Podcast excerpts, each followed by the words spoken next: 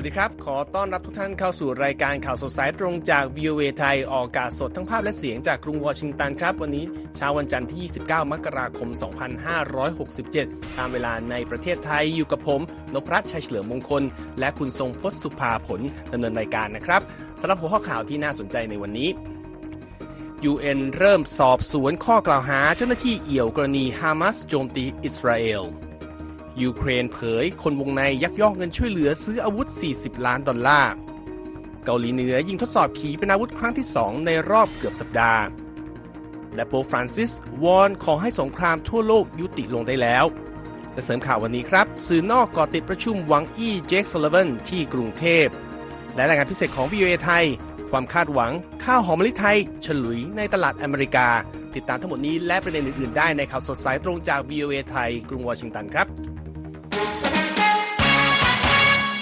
ครับประเด็นแรกในวันนี้ก็ไปติดตามเรื่องของจะบอกเป็นควันหลงหรือเปล่าของสงครามในกาซานะครับ ครับ ก็เป็นเลขาธิการใหญ่สหประชาชาตินะครับแอนโตนิโอกูเทเรส ที่ได้ออกมาระบุในแถลงการนะครับ ว่าสำนักงานกำกับดูแลภายในของสหประชาชาตินะฮะได้เปิดการสอบสวนกรณีข้อกล่าวหาว่ามีเจ้าหน้าที่ 12 คน ของสำนักงานบรรเทาทุกข์และจัดหางานของสหประชาชาติสำหรับผู้ลี้ภัยปาเลสไตน์ในตะวันออกใกล้ หรือ UNRWA ข้องเกี่ยวกับการโจมตีรุนแรงโดยกลุ่มฮามาสในอิสราเอลเมื่อวันที่ 7 ตุลาคมนะครับกูเทเรสเปิดเผยด้วยว่าเจ้าหน้าที่ 9 คนจาก 12 คนที่ถูกกล่าวหานั้นถูกระบุตัว และเลิกจ้างโดยทันที ขณะที่มีหนึ่งคนเสียชีวิตไปแล้วนะครับ และกำลังมีการยืนยันตัวตนของผู้ถูกกล่าวหาอีกสองคนอยู่ เลขาธิการใหญ่ UN ยังบอกด้วยว่าพนักงานคนใดก็ตามของสหประชาชาติ ที่มีส่วนเกี่ยวข้องกับการก่อการร้าย จะต้องรับผิดชอบต่อการกระทำของตน ซึ่งรวมถึงการเข้าสู่กระบวนการดำเนินคดีด้วย พร้อมยืนยันว่า UN พร้อมที่จะให้ความร่วมมือกับหน่วยงานทางการที่มีอำนาจ สามารถทำการฟ้องร้องบุคคลทั้งหลายที่เป็นไปตามกระบวนการปกติ ของสำนักงงานเลขาธิการภายใต้ความร่วมมือที่ว่านี้นะครับ มื่อวันเสาร์อิสราเอลแคสรัฐมนตรีต่างประเทศของอิสราเอลออกมาร้องขอให้ทางหน่วยงานอื่น ๆ ที่ทุ่มเทให้กับการพัฒนาและสร้างสันติสุขอันแท้จริง มาแทนที่ UNRWA และโพสต์ข้อความทางสื่อสังคมออนไลน์ให้ประเทศอื่น ๆทำตาม อย่างสหรัฐออสเตรเลีย แคนาดา อังกฤษ อิตาลี และฟินแลนด์ ด้วยการหยุดให้เงินสนับสนุนหน่วยงานดังกล่าว รายงานข่าวบอกว่าจนถึงบัดนี้ 9 ประเทศประกาศระงับการส่งเงินช่วยเหลือให้แก่ UNRWA แล้วนะครับ ทางด้านฟิลิปลาซารินีหัวหน้าของ UNRWA กล่าวว่าการลงโทษหน่วยงานและชุมชนต่างๆ ที่เกี่ยวข้องถือเป็นการไร้ความรับผิดชอบอย่างมาก โดยเฉพาะเมื่อชาวปาเลสไตน์ยังประสบภัย และทนทุกข์หนักอยู่ในขณะนี้ครับ ครับ ในส่วนของสถานการณ์การรบนะครับ นายกรัฐมนตรีเบนจามินเนทันยาฮูกล่าวเมื่อวันเสาร์ครับว่าอิสราเอลจะตัดสินใจและดำเนินการตามสิ่งที่ต้องทำเพื่อความมั่นคงของประเทศต่อไป โดยคำประกาศนี้เป็นการตอบโต้สารยุติธรรมระหว่างประเทศ ที่ออกมาประนามความสูญเสียทั้งชีวิตและทรัพย์สินในกาซาครับ นับตั้งแต่เมื่อศาลโลกมีคำพิพากษามาวันศุกร์ให้อิสราเอลดำเนินการต่างๆ เพื่อป้องกันไม่ให้เกิดการฆ่าล้างเผ่าพันธุ์ในสงครามกับกลุ่มฮามาสกองทัพกรุงเทลวิฟก็ตกอยู่ภายใต้แรงกดดันหนักขึ้นนะครับ ให้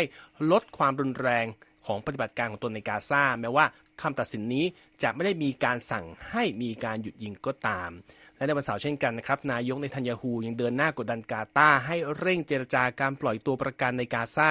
โดยชี้ว่าควรมีการยกแรงต่อรองให้มากขึ้นในฐานะที่กาตามีส่วนช่วยให้เงินสนับสนุนกลุ่มฮามาสอยู่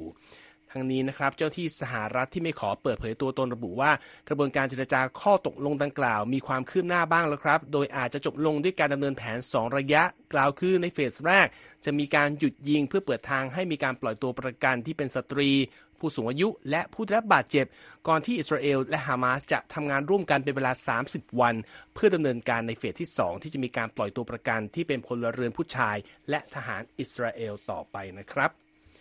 ขยับไปดูสถานการณ์ที่ยุโรปกันบ้างนะครับ หน่วยงานดูแลด้านความมั่นคงของยูเครน หรือว่า SBU เปิดเผยว่า พนักงานจำนวนหนึ่งของบริษัทค้าอาวุธสัญชาติยูเครน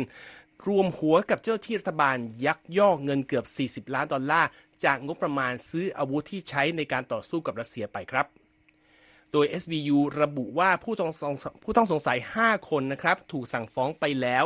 และอีกหนึ่งรายก็ถูกควบคุมตัวไว้ทันขณะกำลังพยายามเดินทางออกนอกประเทศ โดยทั้งหมดอาจถูกลงโทษด้วยการจำคุกสูงสุดเป็นเวลา 12 ปีครับ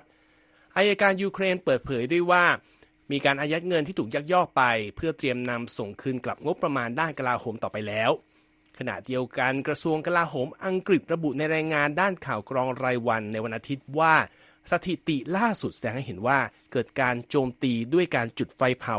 สำนักงานเกณฑ์ทหารของรัสเซียมากขึ้นถึง 2 เท่า ในช่วง 6 เดือนที่ผ่านมานะครับ คุณสงพจน์รัสเซียกล่าวโทษว่าผู้ที่อยู่เบื้องหลังการโจมตีดังกล่าว คือคนที่บอกว่าเป็น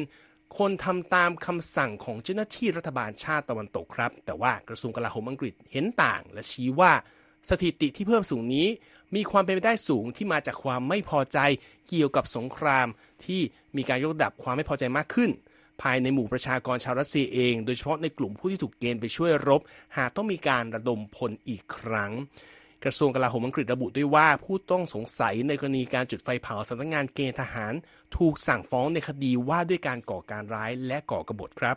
และแม้ว่าประธานาธิบดีวลาเมียร์ปูตินจะเคยสัญญาในการถแถลงข่าวประจำปี ในเดือนธันวาคมที่ผ่านมาว่า จะไม่มีการเรียกระดมพลเพิ่มอีก การก่อเหตุจุดไฟเผาสำนักงานเกณฑ์ทหารของรัสเซียที่ยังคงเพิ่มขึ้นสูงอยู่นี้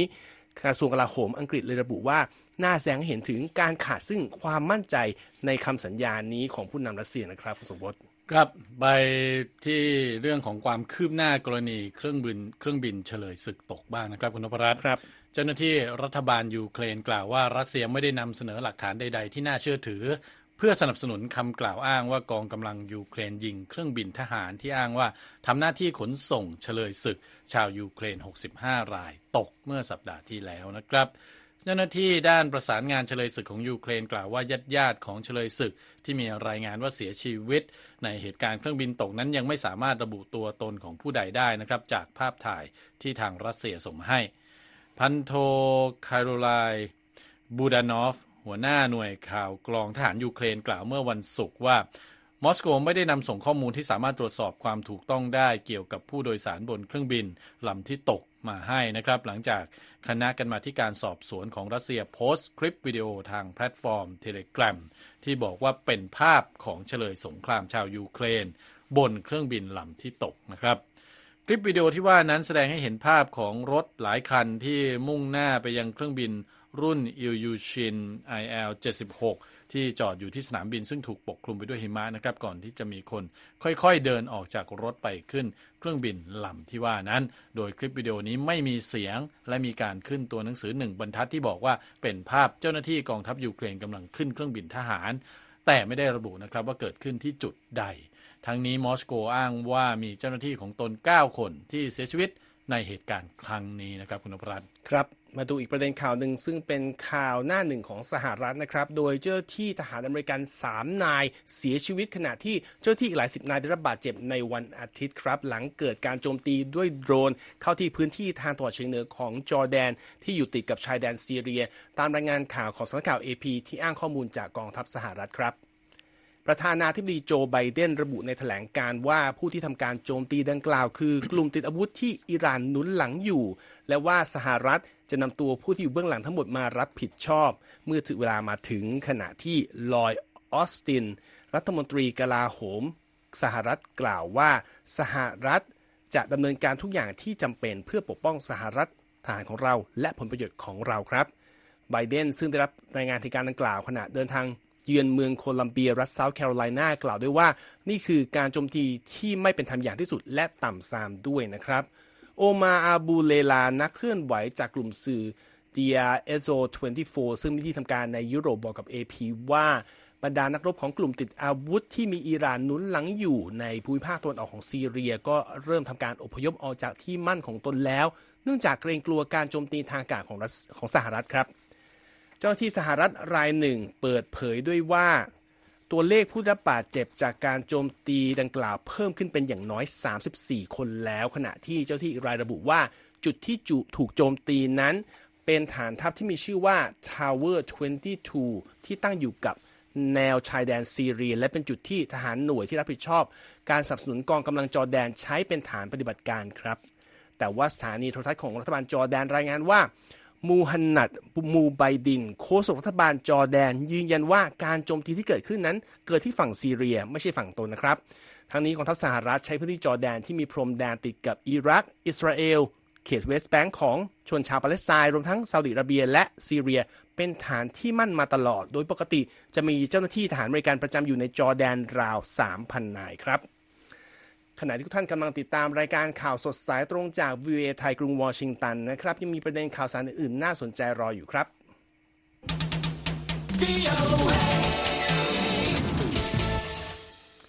ครับรัฐมนตรีว่าการกระทรวงการต่างประเทศจีนหวังอี้และที่ปรึกษาด้านความมั่นคงแห่งชาติสหรัฐเจคซัลลิแวนได้ร่วมหารือกันที่กรุงเทพในช่วงวันศุกร์วันเสาร์ที่ผ่านมาตามเวลาในประเทศไทยนะครับเพื่อหารือกันในหลากหลายประเด็น แล้วก็มีเรื่องของความสัมพันธ์ระหว่าง 2 ประเทศ ประเด็นไต้หวัน และประเด็นในภูมิภาคที่มีผลประโยชน์ร่วมกันแล้วนี้ คุณทรงพศภาพลมีรายงานประเด็นดังกล่าว จากหลายสื่อมานำเสนอนะครับ ใช่ครับก็มีหลายสื่อด้วยกันนะฮะที่ออกมาแสดงความเห็นเกี่ยวกับการประชุมนะฮะที่เกิดขึ้นที่กรุงเทพมหานครในช่วงสุดสัปดาห์ที่ผ่านมานะครับคุณนพรัตน์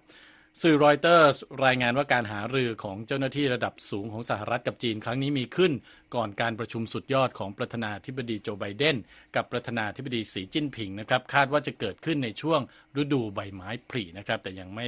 ได้ระบุวันแน่นอน โดย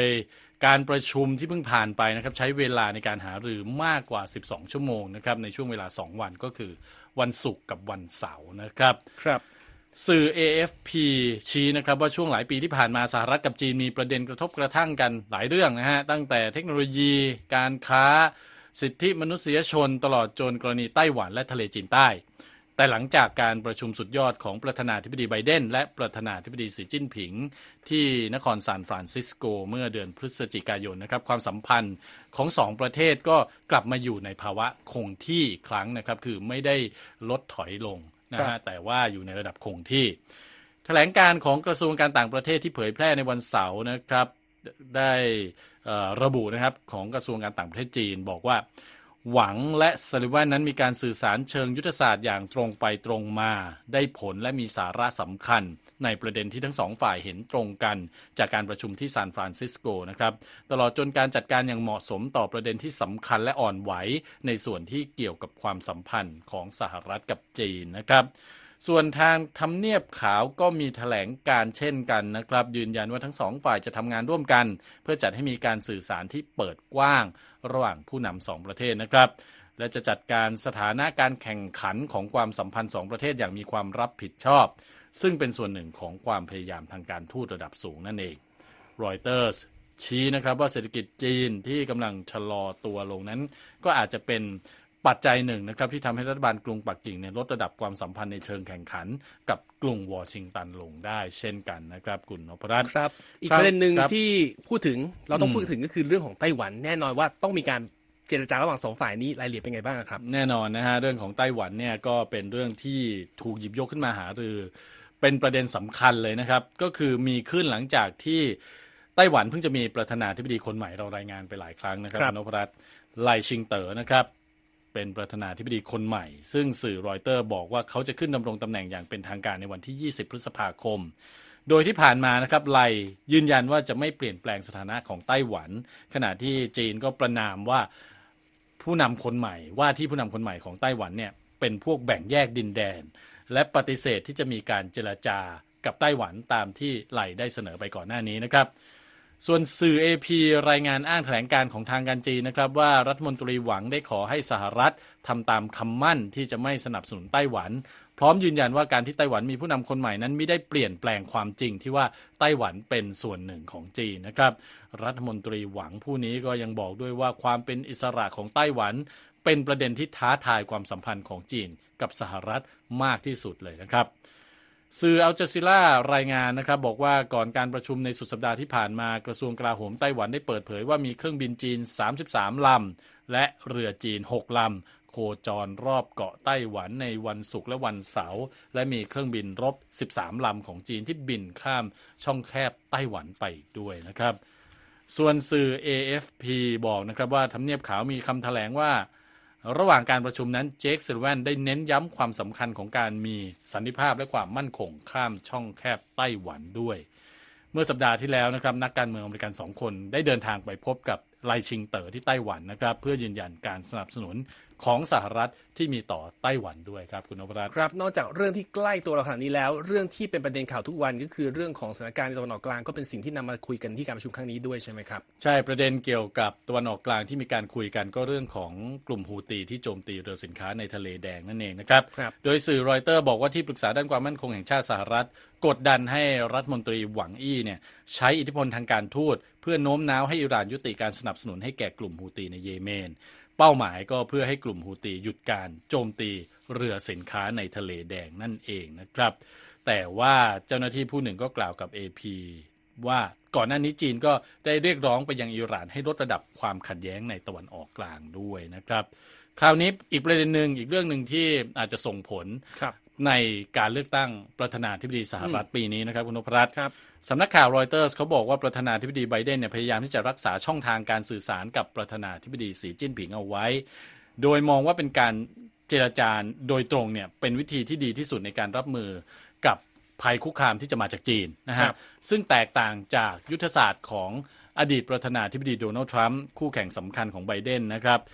ซึ่งโดนัลด์ทรัมป์เนี่ย ค่อนข้างมีวิธีที่แข็งกล้าวกับจีนมากกว่า ตอนที่เขาดำรงตำแหน่งนะฮะรอยเตอร์ยังมองด้วยว่าความขัดแย้งระหว่างสหรัฐกับจีนในปีเลือกตั้งนี้นะฮะ จะส่งผลเสียต่อเศรษฐกิจ และอาจกระทบต่อคะแนนนิยมของไบเดนได้ นอกจากนี้อาจยิ่งเพิ่มภาระให้กับคณะทำงานด้านความมั่นคงของไบเดนที่ตอนนี้รับมือทั้งสงครามยูเครน สงครามอิสราเอล กับฮามาสความขัดแย้งต่างๆ มากจนเต็มกำลังอยู่แล้วนะครับ คุณนพรัตน์ครับ ขอบคุณมากครับ คุณสมพลสำหรับสรุปความของการประชุมที่ ถูกจับตามองอย่างมากนะครับ ดูในฉากต่อไปว่าสองประเทศนี้จะดำเนินความสัมพันธ์อย่างไรต่อไป จากประเด็นของสหรัฐและจีนมาดูเรื่องของเกาหลีเหนือกันบ้างครับ ก็เป็นข่าวครั้งในวันอาทิตย์หลัง มีการยิงขีปนาวุธร่อนหลายลูก ออกมาจากพื้นที่ทางชายฝั่งด้านตะวันออกของประเทศนะครับ โดยเป็นการยิงทดสอบอาวุธ ครั้งที่ 2 ในรอบไม่ถึงสัปดาห์ตามรายงานของสำนักข่าวรอยเตอร์ที่อ้างอิงข้อมูลจากสำนักงานคณะผู้บัญชาการเหล่าทัพร่วมเกาหลีใต้หรือว่า JCS นะครับ การเปิดเผยของ JCS ระบุว่าเกาหลีเหนือยิงขีปนาวุธออกมาเมื่อเวลาประมาณ 8 นาฬิกาตามเวลาท้องถิ่นของวันอาทิตย์ และหน่วยงานข่าวกรองเกาหลีใต้และสหรัฐก็ได้เริ่มทำการวิเคราะห์ข้อมูลต่างๆ อยู่ แต่ไม่มีการเปิดเผยว่ามีการยิงออกมาทั้งหมดกี่ลูก และยิงไปไกลแค่ไหนนะครับการยิงทดสอบอาวุธครั้งล่าสุดของกรุงเปียงยางเกิดขึ้นไม่กี่วัน หลังเพิ่งมีการยิงทดสอบขีปนาวุธ ปูควาซอล331 ซึ่งเป็นอาวุธที่เกาหลีเหนือเรียกว่าเป็นขีปนาวุธร่อนเชิงกลยุทธ์รุ่นใหม่ที่เข้าใจกันว่าเป็นรุ่นที่มีความสามารถติดหัวรบนิวเคลียร์ได้ครับเจ้าที่รัฐบาลที่เกี่ยวข้องและนักวิเคราะห์ทั้งหลายเห็นพ้องต้องกันว่ากรุงเปียงยางน่าจะเดินหน้า หรือไม่ก็ยกระดับการดำเนินการยั่วยุต่างๆ ของตนต่อไป หลังประสบความสำเร็จในการพัฒนาขีปนาวุธวิธีโค้งของตน พร้อม ๆ กับเพิ่มความร่วมมือกับรัสเซียและจีน รวมทั้งยกเลิกเป้าหมายการรวมชาติโดยสันติกับเกาหลีใต้ไปนะครับ ในช่วงเช้าของวันอาทิตย์ตามเวลาในเกาหลีเหนือ สื่อ KCNA ของรัฐบาลก็ออกมาประนามกองทัพเปียง การกองการฝึกซ้อมรบระหว่างกองทัพสหรัฐและเกาหลีใต้ที่ดำเนินมาหลายครั้งในช่วงไม่กี่สัปดาห์ที่ผ่านมานะครับ พร้อมเตือนให้ระวังถึงผลลัพธ์ที่บอกว่าเป็นผลลัพธ์อันเลือดเย็นไร้ความปราณีด้วยนะครับ คุณสงพจน์ ครับและวันอาทิตย์นี้นะครับ สมเด็จพระสันตะปาปาฟรานซิสก็ทรงเรียกร้องนะครับ ให้ทุกฝ่ายที่ทำการรบกันอยู่ในตอนนี้เนี่ยระลึกถึงความปลอดภัยของพลเรือนในพื้นที่ที่ทำการต่อสู้นะครับ พร้อมตรัสว่าประชาชนล้วนเบื่อหน่ายกับสงครามที่ทรงเรียกว่าเป็นมหันตภัยสำหรับผู้คนและความพ่ายแพ้ของมนุษยชาติ ตามรายงานของรอยเตอร์สนะครับ หลังเสร็จสิ้นพิธีสวดภาวนาที่จตุรัสเซนต์ปีเตอร์สแล้วนะครับโป๊ปฟรานซิสตรัสว่าต้องมีการเปิดทางให้นำส่งความช่วยเหลือ ด้านมนุษยธรรมเข้าไปอย่างเมียนมานะครับ และส่งย้ำด้วยว่าต้องการให้มีมีความเคารพต่อสิทธิ์ของประชากรในตะวันออกกลาง ที่ได้รับผลกระทบจากสงครามระหว่างอิสราเอลกับกลุ่มฮามาสและยังส่งพูดถึงความทุกข์ยากของผู้คนในยูเครนที่เผชิญ ผลกระทบจากสงคราม ซึ่งดำเนินมาเกือบ 2 ปีด้วย ป๊ปฟรานซิสเปิดเผยนะครับว่าพระองค์ทรงรู้สึกโล่งพระทัยที่ได้รู้ว่าเพิ่งมีการปล่อยตัวประกันกลุ่มหนึ่งในเฮติที่ถูกจับตัวไปเมื่อเกือบสัปดาห์ที่แล้วนะครับ โดยในกลุ่มนั้นมีแม่ชีอยู่ด้วย 6 คนนะครับ หลังจากที่พระองค์ทรงเรียกร้องเมื่อสัปดาห์ที่แล้ว ให้มีการปล่อยตัวบุคคลเหล่านั้นครับครับ ทุกท่านสามารถกลับไปอ่านรายงานชิ้นนี้และข่าวอื่นของเราได้ที่เว็บไซต์ v i a t h a i com และอย่าลืม follow เราที่ Facebook Instagram และ X v i t h a i รวมทั้ง subscribe YouTube v i t h a i หรือกลับไปฟังย้อนหลังได้ที่ Spotify v i t h a i นะครับ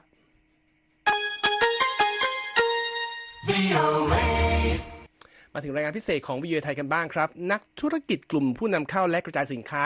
ในสหรัฐเตรียมเพิ่มยอดสั่งซื้อข้าวหอมมะลิคุณภาพสูงจากไทยมากขึ้น ภายใต้ความตกลงทางการค้าร่วมกันเพื่อรุกคืบด้านการตลาดในสหรัฐหลังเห็นแนวโน้ม และยอดขายสินค้า ข้าวหอมมะลิไทยที่เติบโตอย่างก้าวกระโดดในหลายรัฐทั่วอเมริกาในช่วงที่ผ่านมานะครับ ติดตามประเด็นนี้ได้จากคุณสุภกิจพัทรธีรานนท์ที่ส่งรายงานนี้มาจากแคลิฟอร์เนียครับ ข้าวหอมมะลิไทยที่วางขายในตลาดอเมริกากำลังเริ่มมีทิศทางที่ดี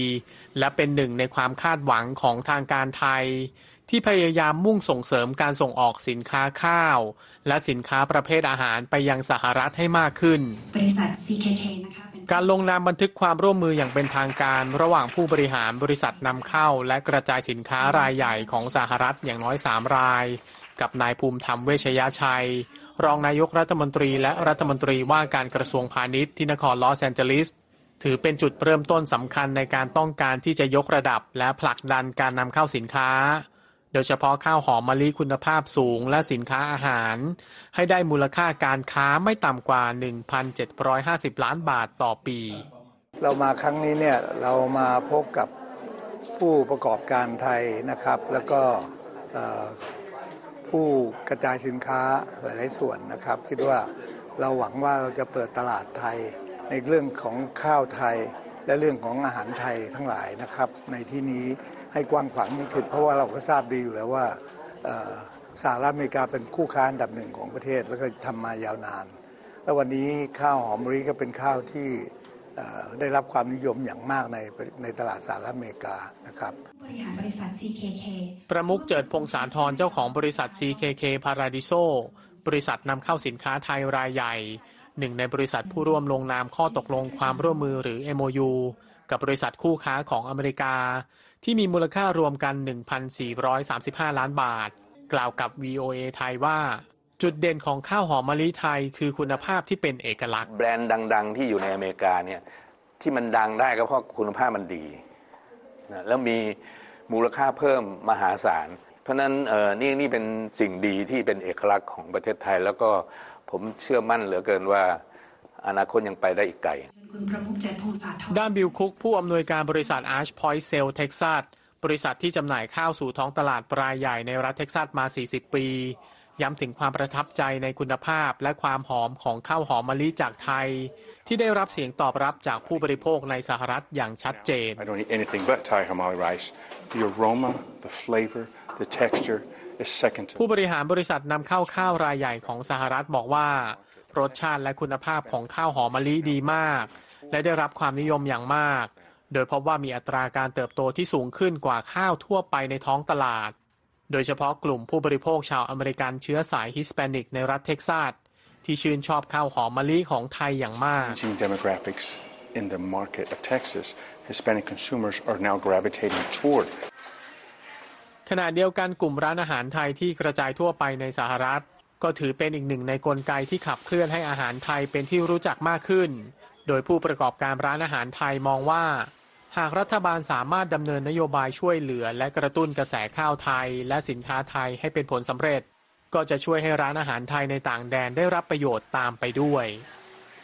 ซอฟต์พาวเวอร์เนี่ยมันก็เป็นแรงผลักดันทำให้คนเนี่ยรู้จักทั้งวัฒนธรรมการกินการเป็นอยู่ทุกด่าทุกอย่างรอบมิติพอมันเป็นกระแสเป็นเทรนด์ขึ้นมาเนี่ย เราร้านอาหารเนี่ยทุกร้านก็ได้ประโยชน์แน่นอน บางครั้งเราก็ต้องมีการสต็อกข้าวไว้บ้างในโกดังเหมือนกัน ในช่วงที่ราคาสูงนะคะ เพื่อที่ว่าเพราะไม่งั้นต้นทุนค่าของของของของต่างๆเนี่ยก็สูงขึ้นนะคะ ในขณะเดียวกันราคาขายของเราเราก็ไม่ได้สามารถที่จะขึ้นได้ ถ้ารัฐบาลสามารถที่จะช่วยในเรื่องของช่วยลดต้นทุน ตรงนี้ให้กับผู้ประกอบการร้านอาหารที่อยู่ทางอเมริกาเนี่ยได้ต้นทุนที่ต่ำลง อันนี้ก็จะช่วยได้ค่อนข้างค่อนข้างดีมากเลยค่ะโอ้เดี๋ยวนี้คนรู้จักข้าวไทยเยอะมากเลยครับ โดยเฉพาะข้าวหอมมะลิ คนชอบหอมมะลิมาก แล้วก็จะมี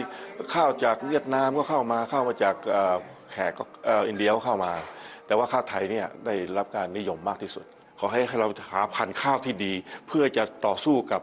ของเวียดนาม เพราะเวียดนามนี่ก็จะมาแรงเหมือนกัน แต่ของเราขอให้คงคุณภาพให้ดี ข้อมูลจากกรมส่งเสริมการค้าระหว่างประเทศกระทรวงพาณิชย์ระบุว่าในช่วงเดือนมกราคม ถึงพฤศจิกายนปีพุทธศักราช 2566 ที่ผ่านมา สหรัฐนำเข้าสินค้าประเภทข้าวจากไทยราว 65,170 ตัน ขณะในช่วง 10 เดือนแรกของปีเดียวกัน ปริมาณการส่งออกข้าวของไทยไปทั่วโลกอยู่อันดับที่ 3 ของโลก โดยมีปริมาณส่งออก 6.92 ล้านตัน ขณะที่เวียดนามเป็นอันดับที่ 2 อยู่ที่ 7.05 ล้านตัน ส่วนอินเดียส่งออกข้าวสูงสุดเป็นอันดับที่ 1 อยู่ที่ 16 ล้านตัน สุภกิจพัทรธีรานนท์ Voice of America ภาคภาษาไทย รายงานจากรัฐแคลิฟอร์เนีย ขอบคุณครับคุณสุภกิจปิดท้ายวันนี้ อันดับหนังทำเงินสหรัฐเป็นไงบ้างครับ คุณทรงพจน์ต้องบอกว่าบรรยากาศการชมภาพยนตร์ในสหรัฐสุดสุดสัปดาห์นี้ค่อนข้างเงียบเหงาครับคุณนพรัตน์ไม่มีหนังเข้าใหม่ที่อืมกระโดดขึ้นมาติดในอันดับ 5 อันดับแรกเลยนะฮะอือหือก็มีการสลับตำแหน่งกันแค่นั้นนะฮะครับ The Beekeeper ซึ่งอยู่ในอันดับที่ 2 สัปดาห์ที่แล้วกระโดดมาอยู่ในอันดับที่1นะครับเข้าฉายมา 3 สัปดาห์ ชื่อไทยน่ากลัวมากเลครับยนะครับนรกเรียกพ่อนะฮะผลงานล่าสุดของนักแสดงขาบูเจสันสเต t ตมนะครับ ทำเงินไปได้อีก 7.4 ล้านดอลลาร์ในสัปดาห์ล่าสุดนะครับ อันดับ 2 ก็คือ Mean Girls ที่ตกลงมาจากอ่าอ่าอันดับหนึ่งสัปดาห์ที่แล้วนะคครัรับบเก็บไปอีก 7.3 ล้านดอลลาร์ค่อนข้างเบียดกันเลยทีเดียวอืมอันดับ 3 นะครับวองก้ายังไม่ไปไหนนะครับ ก็ยังคงอยู่ใน5อันดับแรกแม้จะฉายมาแล้วถึง 7 สัปดาห์ครับทำเงินเพิ่มไปได้อีก 5.9 ล้านดอลลาร์ อันดับ 4 ก็เป็นภาพยนตร์แอนิเมชัน Migration นะครับทำไปอีก 5.1 ล้านดอลลาร์ ส่วน Anyone But You ภาพยนตร์แนวตลกโรแมนติกปนเซ็กซี่ อยู่อันดับ 5 นะครับ เก็บไปได้อีก 4.8 ล้านดอลลาร์ครับคุณนพรัตน์ครับ ก็เป็นการทบทวนอันดับหนังในสัปดาห์นี้นำมาฝากกันส่งท้ายรายการข่าวสดสายตรงจากวีโอเอไทยกรุงวอชิงตันครับ วันนี้ผมนพรัตน์ชัยเฉลิมมงคล และคุณทรงพจน์สุภาผลต้องลาไปก่อนครับ สวัสดีครับ สวัสดีครับ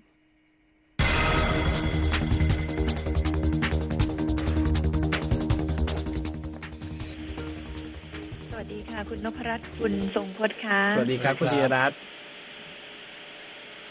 ตอนนี้สภาพอากาศยังแปรปรวนอยู่ไหมคะ คนไปดูหนังน้อยเพราะอะไร เรายังเอ่อสหรัฐอเมริกายังเผชิญอากาศที่แตกต่าง แล้วก็ยังอากาศหนาวเย็นหายไปหรือยังนะคะ คืออากาศเนี่ยอุ่นอุ่นขึ้นแล้วนะครับ แต่ว่าเอ่อค่ะ กว่าจะอุ่นเนี่ยก็ต้อง